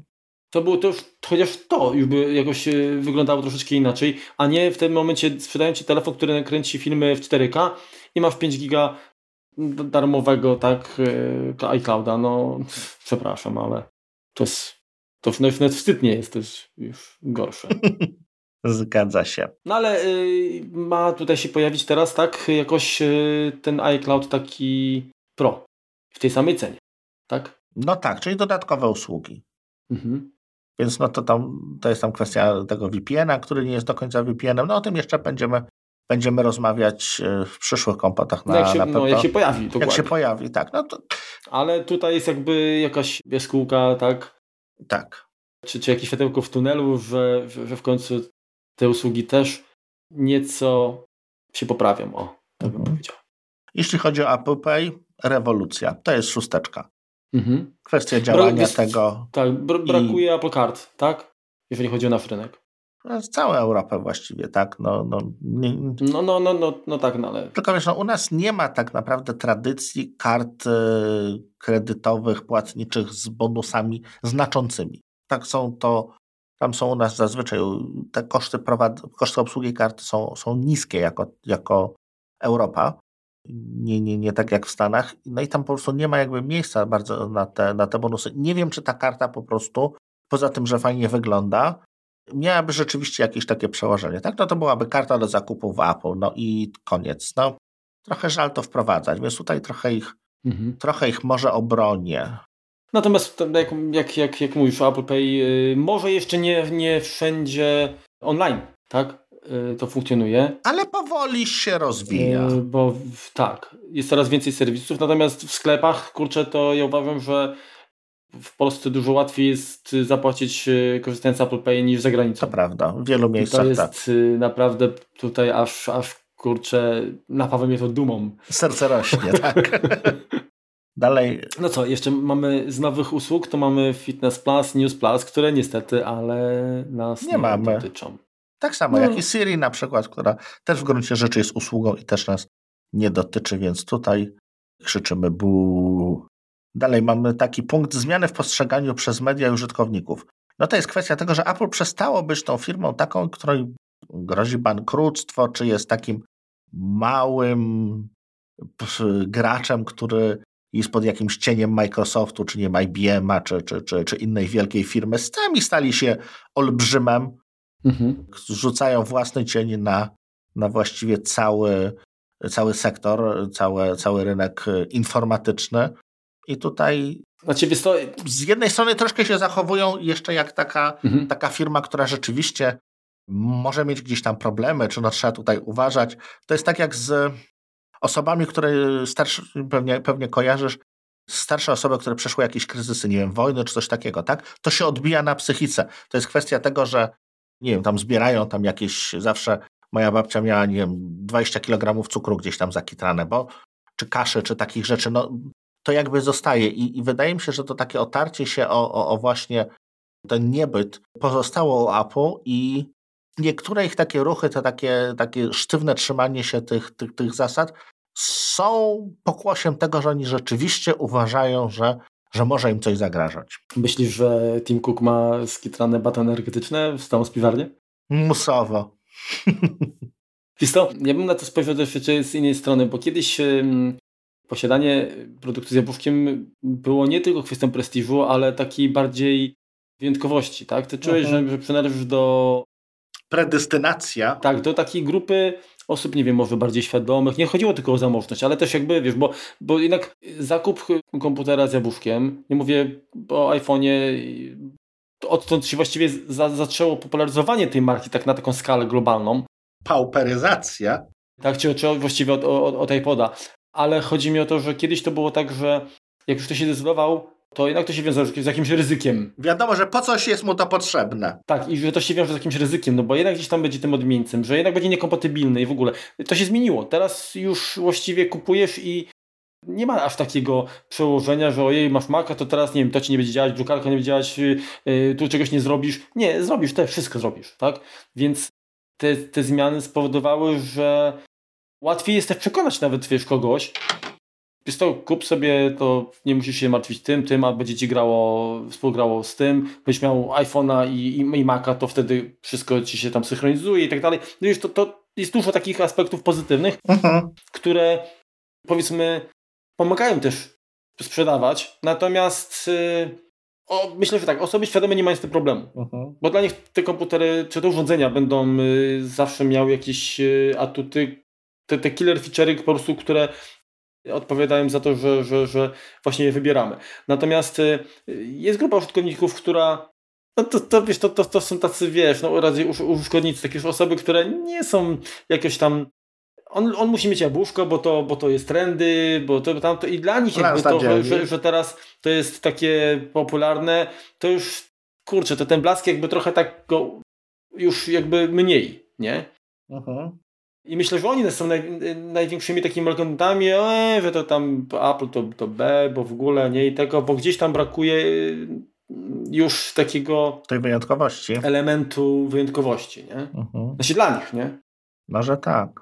Natomiast wiesz, no też biorąc pod uwagę ostatnie jakieś tam wpadki PR-owe, tak? Nawet z ostatnich tam, nie wiem, miesiąca, kiedy mieliśmy przerwę w śledzeniu newsów wakacyjną, no to kwestia tam śledzenia i kwestia pornografii dziecięcej. no to było potraktowane PR-owo strasznie, tak? Coś, co rzeczywiście jest ciekawym rozwiązaniem, zostało sprzedane jako coś, twój telefon będzie cię śledził, koniec, kropka. Może mniej popularne tam ta kwestia tego procesu, który tam niby zakończyli ugodą.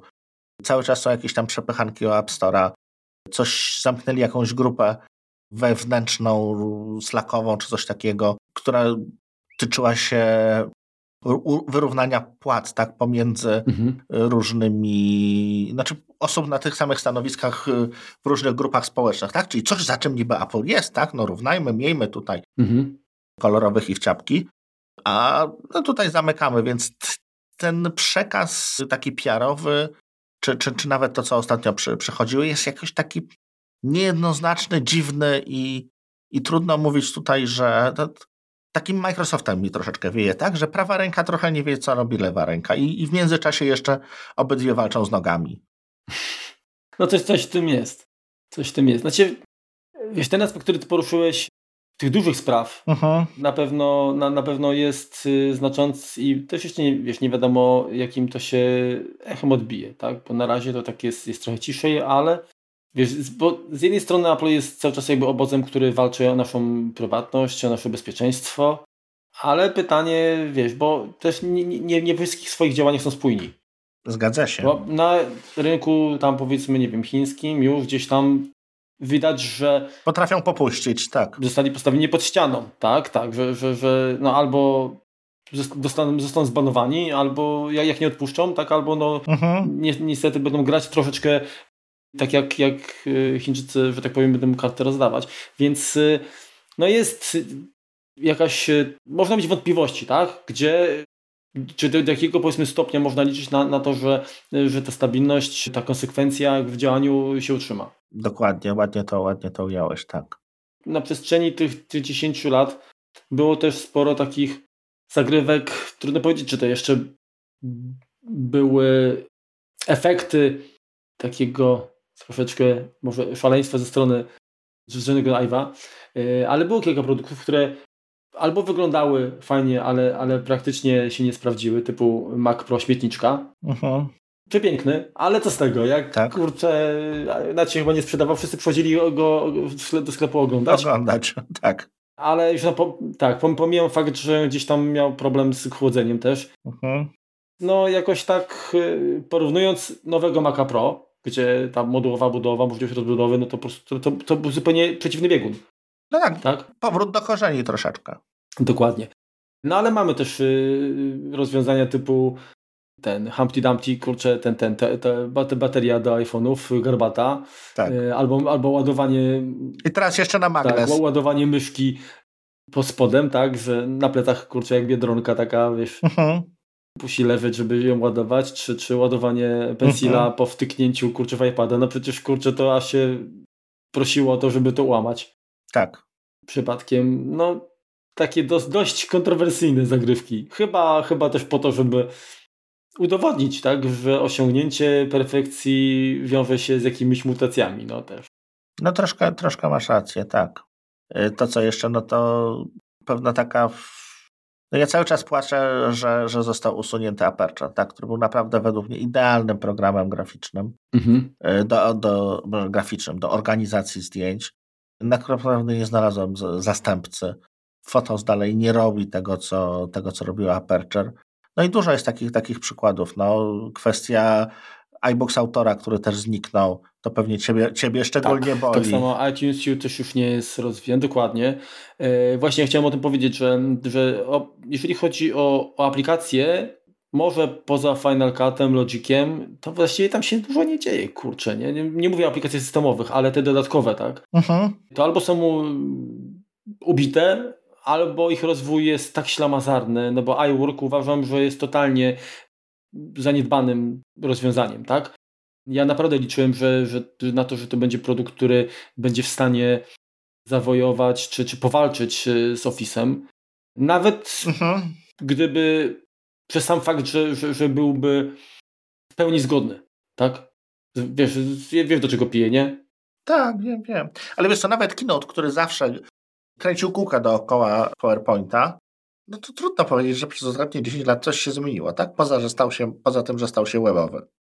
No i praca jakby na jednym dokumencie wspólna, tak? No to jest jakby, to był taki, powiedzmy, największa zmiana chyba przez lata. No tak, ale to dalej też nie zawsze super fantastycznie działa. No to też czasami potrafi jakiś pokazać pazurki. To tak spojrzeć na iWorka, to jego rozwój przez ostatnią dekadę jest dużo wolniejszy niż notatek w iOSie. Oj tak, stanowczo. Notatki potrafią mnóstwo rzeczy aktualnie. Tak, masz rację. Bardzo, bardzo słuszna uwaga. No dobra, no to słuchaj, jak myślisz, co będzie dalej, tak? Czy ktoś zastąpi i kiedy Tima? Znaczy, sam Tim powiedział, że on za 10 lat nie widzi siebie u steru Apple. Czyli jeszcze myślisz, że tyle wytrzyma? Do 10 lat. On tak sobie... Padło jakiś czas temu pytanie w jakimś wywiadzie właśnie, jak on widzi siebie za 10 lat. To właśnie stwierdził, że już nie u sterów Apple. Kogo bym widział? Najchętniej Grega Josa Jóźwiaka. To jest facet, który ma niesamowitą wiedzę, bo on się tam kilka razy pojawiał, czy u Grubera, czy gdzieś tam w osobnych tam wywiadach, czy z Craigiem Federiki. I widać, że to jest facet, który jest w Apple od zawsze, ma niesamowitą wiedzę, zresztą tak jak i Craig. I on ma dalej pasję. W nim siedzi taki troszeczkę mały Steve. Mhm. Więc tutaj byłbym najszczęśliwszy, tak? Myślałem, że Angela Arendt, tak, ta która kiedyś była szefem Burberry, ale na zasadzie, że kobieta, że ten, ale to się okazało, nie wypałem od początku. Znaczy, myślałem, jak przychodziła, tak? To był taki pierwszy ten, że ona może być, powiedzmy, tam za te ileś tam naście lat namaszczona właśnie do tego, ale tutaj jakby nie sprawdziła się chyba do końca. Nie wiem, a ty kogo byś widział? Na pewno nikt z zewnątrz, bo to jednak trzeba, wydaje mi się, że trzeba tym powietrzem Apple przesiąknąć dość mocno, żeby po prostu poradzić sobie, żeby pasować do tego zespołu. Jest ono tak, powiem ci, że nie wiem, czy byłbym w stanie nominować. Są osoby, które bardzo lubię, właśnie czy wspomniany Craig Federini, czy Phil Schiller, bardzo cenię, szanuję tych ludzi. No ale Phil został już Apple Fellow, więc on już jest, dokładnie. On już jest druidem na drzewie. Nigdy nie byłem może jakimś wielkim fanem Ediego Q, tak? Mhm. Lubiłem za to tego Bertranda Serle, tak? Dobrze pamiętam. Takie francuskie nazwisko.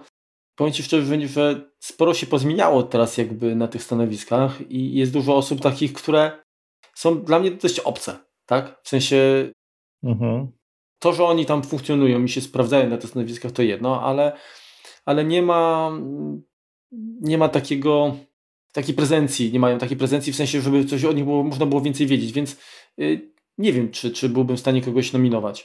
Dużo osób wskazuje Jeffa Williamsa, tak? Jako taką Chief Technology Officer, czyli byłe stanowisko Tima, że zresztą jak spojrzysz na te zdjęcia, to oni są do siebie podobni, że wyglądają dość podobnie, że to jest jak gdyby ten sam typ człowieka, tak samo jak gdyby sobie z tymi kwestiami operacyjnymi sobie radzą. Natomiast Jeff jest tylko o 2 lata młodszy niż Tim Cook, więc trochę tak, nie była to długofalowa decyzja. Pytanie, czy jak skończy się era Tima Cooka, czy kolejny powinien być też takim typowym biznesmenem, bo jednak trochę tego wizjonerstwa Steve'a nie brakuje. Brakuje mi też tego właśnie, że nie ma takiego tego nie robimy, to jest, kurczę, ten produkt jest badziewny, robimy od nowa, tak? Tak. No zobaczymy, na pewno wcześniej będzie... Tak jak Tim Cook się zaczął pojawiać częściej na jakichś keynote'ach, czy gdzieś tam medialnie, jak już został, powiedzmy, namaszczony na tego następcę, żeby się ludzie troszkę tak z nim po prostu najzwyczajniej oswoili, tak? Żeby to nie był nowy facet, który zawsze był tylko na zdjęciu w Apple Leadership zakładce, to będziemy w stanie jak gdyby chyba szybciej wyrokować, gdzie ten nacisk, gdzie więcej tego dymu leci, No dobra, to w takim razie ja w skali 1-5, jaką ty byś ocenę wystawił Cookowi za jego działania, dokonania na przestrzeni tej dekady? za całość. Tak. 4. No to ja w sumie też. Silna 4. Jest co poprawiać. Jest kilka rzeczy, które są rewelacyjne. Jak najbardziej. A powiedz, Marku, jeszcze już tak na zakończenie, gdybniemy sobie, jakich kolejnych produktów się spodziewasz? Bo też takie jakby głosy słyszałem gdzieś tam w blogosferze, że Tim Cook chciałby być jeszcze przez start jednego dużego produktu, tak? Żeby, czyli to pewnie będą te okulary, czy tam AR, VR, jak to tam nazwiemy, że to jest jakby to dziecko, które on chce donosić do końca, tak? Czyli był przy narodzinach, jakby przy podstawaniu idei tego produktu i chce być również na premierze i jak gdyby dokończyć to jako całość. Jest to na pewno, w ogóle to zapomnieliśmy o jednym produkcie, a jeżeli gadaliśmy o galanterii, czyli o HomePodzie. Widzisz, to jest tak produkt, że wszyscy o nim już zapomnieli. No nie wiem. O lokalizatorach. Ojej. Ale dobra, ale tak wiesz, tak, dla mnie to jest jeden z najmniej udanych produktów, przepraszam. Kupiłem i wiesz co, mam, ale właściwie no wiesz, no, to nie jest to, że ja się spodziewałem, że to będzie coś robiło więcej, tak? Ale kurczę, nawet nie wiem, czy komuś bym polecił. Ja nie widzę dla tego zastosowania. Przykro mi. Uważam, że gdybym wiedział, że tak będzie, to chyba bym sobie te pieniądze przeznaczył na coś innego. Ale wracając do twojego pytania, na pewno chciał, żeby to był rzeczywiście jakiś produkt właśnie związany z augmented reality. Natomiast co to będzie, czy to będą okulary, czy to będzie coś małego, czy będzie kolejna, nie wiem, biometria, czy jeszcze z jakimiś tam funkcjonalnościami. Trudno powiedzieć. Wydawało mi się, że jestem z tobą o dużej wyobraźni, ale powiem ci, że nie wiem, co to mogłoby być. Znaczy, bo wiesz, zrobić coś atrakcyjnego, coś, co będzie, wiesz, robiło wrażenie, nie jest ciężko. Ale coś, żeby wiesz, to okazało się czymś, co cię uzależni. Co będzie długofalowo użyteczne, dokładnie. Tak, żebyś to wykorzystywał, będzie praktyczne i spowoduje, że wszystko, co używać do tej pory, nagle straci jakby na znaczeniu. No to jest bardzo ciężko. I uważam, że to Apple stoi naprawdę mega wyzwanie, tak? Bo muszą tutaj stworzyć coś praktycznie od zera. Ale też warto powiedzieć, że tak już sięgając głęboko w historię, potrafią to robić, tak? No bo jeżeli mamy Apple II, no to był pierwszy taki komputer, powiedzmy, który trafił do domów, który się dało używać, masowy. Jeżeli chodzi o Macintosha, no to był pierwszy komputer z systemem graficznym. Dalej mamy iPhone'a, który, no, było niebo, no nie był pierwszym smartfonem, ale przewrócił kategorię zupełnie do góry nogami. Ale wiesz, chodzi mi o to, że ja w tej chwili nie widzę jakiegoś produktu, którego czeka nie ma na to przewrócenie. Który już funkcjonuje gdzieś, gdzie konkurencja jakaś tam robi, które Apple mogłoby, powiedzmy, wymyślić na nowo i dać w takiej wersji, która faktycznie zmienia jakby całą optykę na ten produkt. Samochód? No samochód może tak, ale kurczę, nie do końca to czuję jeszcze. Jasne. Poza tym wiesz, to jest samochód, to jest kurczę, to są też inne pieniądze, nie? To wiesz, to już nie jest produkt taki jak, nie wiem, zegarek. Chyba że pomyślimy jako samochód, jako usługa. Tak, to nie musi być, bo jest moda na usługi, to nie musi być coś, co możesz kupić, tylko z czego tu możesz korzystać. Też może być abonament tutaj przy odpowiednim nasyceniu rynku. No na pewno się dowiemy w przeciągu najbliższej dekady, jak się to zmieni. Czy będziemy zaskoczeni, czy nie, zobaczymy. Czy będziemy zadowoleni, nie, też zobaczymy. Trzymamy kciuki, chyba obydwaj, żeby się nie popsuło, żeby dalej szli w, powiedzmy, tym tempie, który idą. Jest to może tak, jeżeli chodzi o listę życzeń, tak, to ja bym przede wszystkim chciał, żeby jednak software'owo to się lepiej rozwijało, szybciej, żeby... Apple zawsze mówili, że oni są dużą firmą, która funkcjonuje jak startup. Nie zawsze to widać. Już teraz to nie jest takie wiesz, oczywiste, nie? Tak. Dużo rzeczy jest takich, że tam, dobra, jak nikt nam nie naciska, to sobie to pod dywan zamieciemy, gdzieś tam udamy, że tego nie było. To nie jest tak, że wiesz, nawet często te małe zmiany wymagają naprawdę dużo cierpliwości ze strony użytkowników, tak?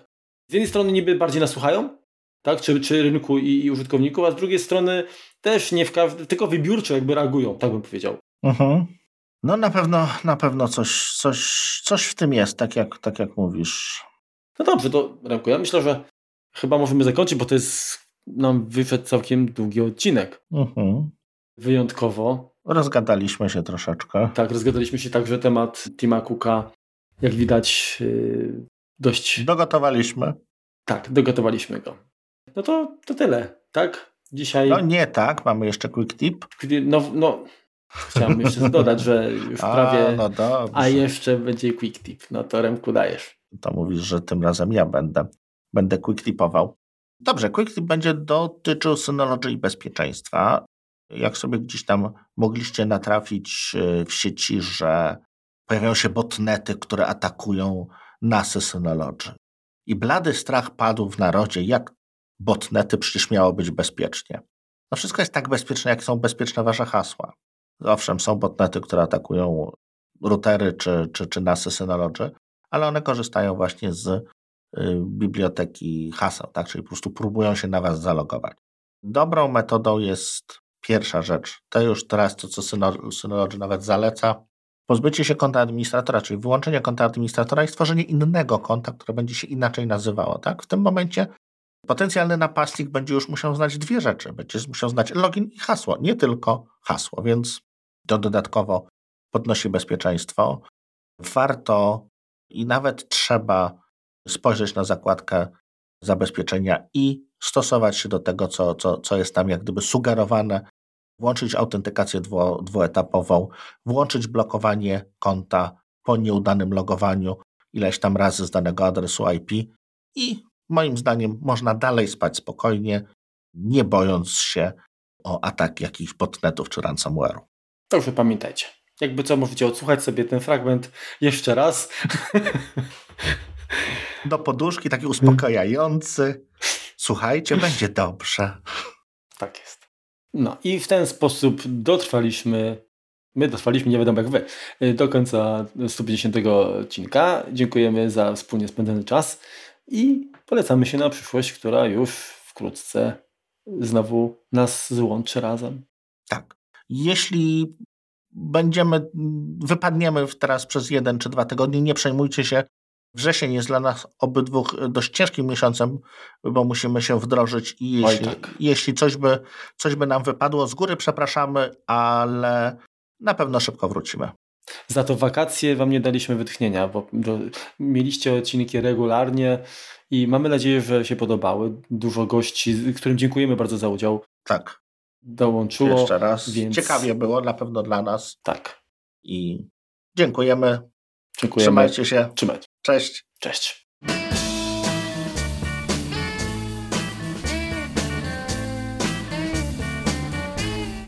Bam, bam, bam, bam, bam, bam, bam, bam. La, la, la, la. O, będzie śpiew Remka. Trochę, wydaje mi się, że to też trochę... No dobra, to później. Kurą złosącą Po tym, jak Tim Cook zasiadł na tronie. Może został szefem, bo tak zasiadł na tronie to. Okay. Na iOS-a, czy iPhone OS, tak? Czy nie, iOS. iOS-a i został iPad. No wchodzi, powiedzmy, w ten... Nie, poczekaj, bo chcę żartem, że ma być śmiesznie, tak? Dobrze, okej. Okay. Dobra, Mareczku, coś tam mamy dalej, bo musimy zagęszczać ruchy. Mhm. Wprowadzoną politykę cookies, tak?